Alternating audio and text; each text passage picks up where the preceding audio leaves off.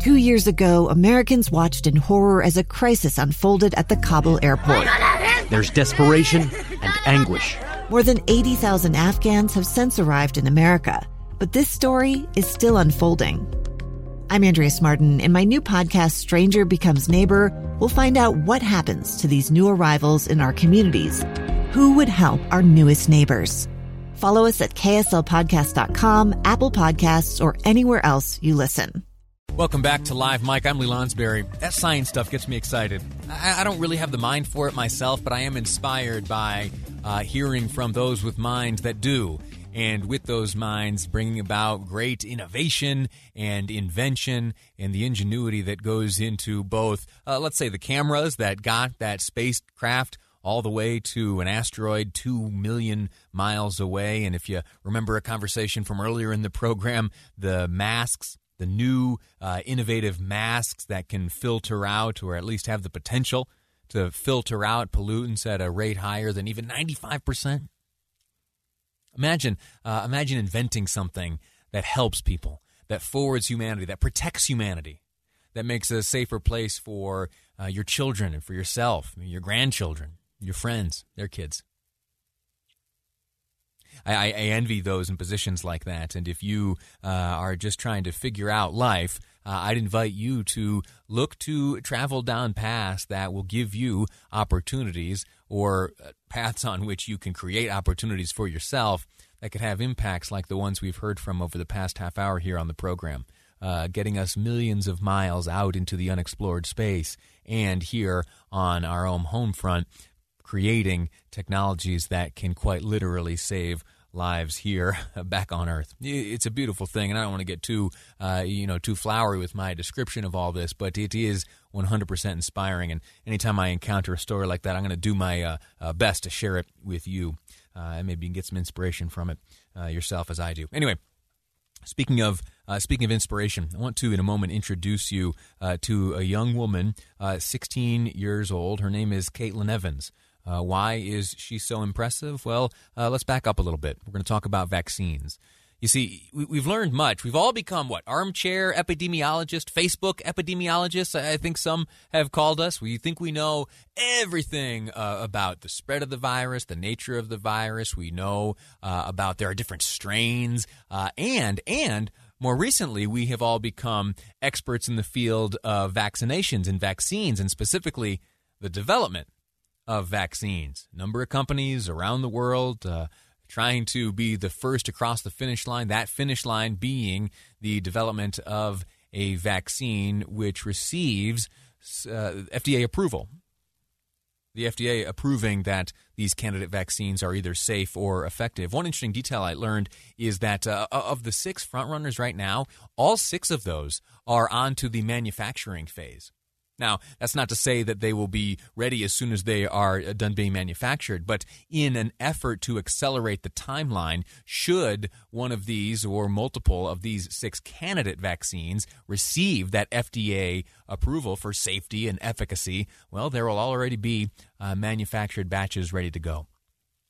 Everything I've shared with you just now has to do uh, not with young people, but rather with uh, older folks, adults.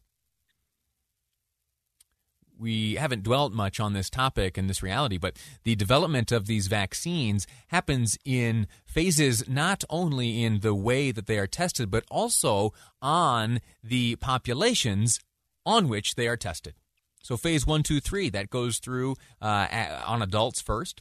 And then once it gets to a certain phase and is deemed to be safe, the F D A then is uh, uh, an organization which will grant approval to move down and test Uh, the vaccine on younger people. Well, uh, Pfizer last week uh, received permission to test its vaccine in the U S on children as young as twelve. It's one of only a handful of attempts around the world to start exploring if any experimental shots uh, being uh, pushed on adults can also protect children. I told you I was going to introduce you to someone. Well, there's a young woman. She's sixteen years old. Her name is Caitlin Evans. And she has become the first teen to get an injection of the Pfizer, uh, the Pfizer study, that taking place at the Cincinnati Children's Hospital.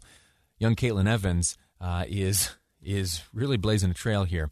Uh, and she she talks a bit about uh, her experience and what has motivated her to take this, again, experimental vaccine. We don't know uh, necessarily what impact it will have on, number one, the COVID virus itself, uh, and number two, the, the individual receiving the vaccine. So uh, without further ado, why don't you uh, have a listen to some of the thoughts of Caitlin Evans, again, sixteen-year-old young woman who is the first teen to get an injection of the uh, candidate vaccine produced by Pfizer. My brother heard about it on the news back around like May, sometime in the spring, and we were talking about doing it as a family. It feels good, definitely, to be helping them put out a vaccine as soon as possible and just to be helping in any way I can right now. She has some more thoughts here. She shares, uh, elaborating on her encouragement of others to take part. I learned about D N A and R N A and all that stuff in biology in freshman year, and I guess I didn't really know like how it applied to the real world until now. If I don't do it, who will? Like, they need as many people as possible. So if you have the opportunity and your parents are okay with it, I would definitely say do it. I don't know, and I'm ashamed to, to admit this, I I really didn't think about it being broken up by age. I hadn't realized that uh, that the first doses of the vaccine would be uh, available only to adults, and that children will lag behind. The availability uh, and the accessibility to a vaccine by young people will be delayed. will be delayed. What does that mean for schools? What's it mean for, uh, you know, interactions between children? What's it mean overall uh, for this pandemic as we battle it? Anyway, uh, I mentioned it was last week that Pfizer received permission to test its vaccine on uh, American children as young as twelve. Uh, the, the vaccines, they can't be given to youngsters unless they've been tested uh, in an older age group. I want to talk to you uh, more, or I want you rather to hear from uh, some of the experts on this. I uh, sometimes get a little ashamed and bashful about my ability to explain these complex uh, scientific realities. So here from the Vaccine Research Center at the Cincinnati Children's Hospital, uh, where that young lady received Uh, her experimental vaccine. Here is Doctor Robert Frank talking about the timing of the trial now starting in kids.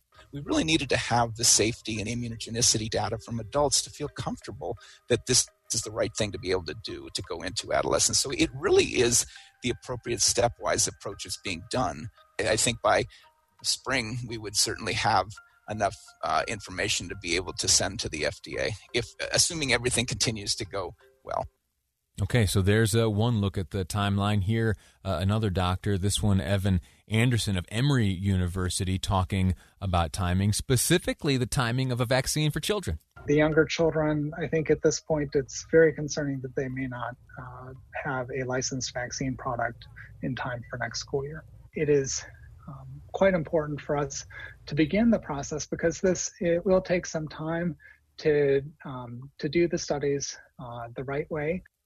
All right, so what does that mean to you? How do you feel about that? Uh, first, had you considered the fact that uh, the, the availability of a vaccine, the, the some of the estimates uh, as recently as yesterday coming from the C D C director that a vaccine will be available by the end of the year, that those predictions are only having to do with parents and adults? Uh, young people are going to have to wait a bit. Uh, last point I'll make is that children right now represent only uh, ten percent of the COVID cases documented in the United States. So take that for what you will. We're going to take a break right now. We're going to get some news. When we return, I will welcome to my program Live Mike Chris Peterson, the Democratic candidate for governor, running to lead this great state. That's ahead on Live Mike. You're listening to K S L News Radio.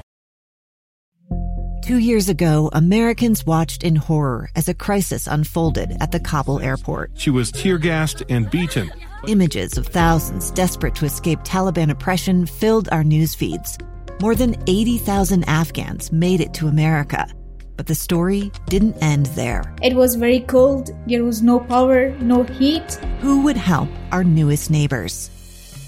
I'm Andrea Smardon. In Stranger Becomes Neighbor, you'll hear the stories of some remarkable refugees who left their homes and their dreams behind only to start over from zero. Their only possession was three blankets. And you'll meet Americans who stepped up to help them. You want me to come when you deliver your baby. What can one person do in the face of an international disaster decades in the making? That's Stranger Becomes Neighbor. Find us at K S L podcast dot com. Follow us on Apple Podcasts or anywhere else you listen.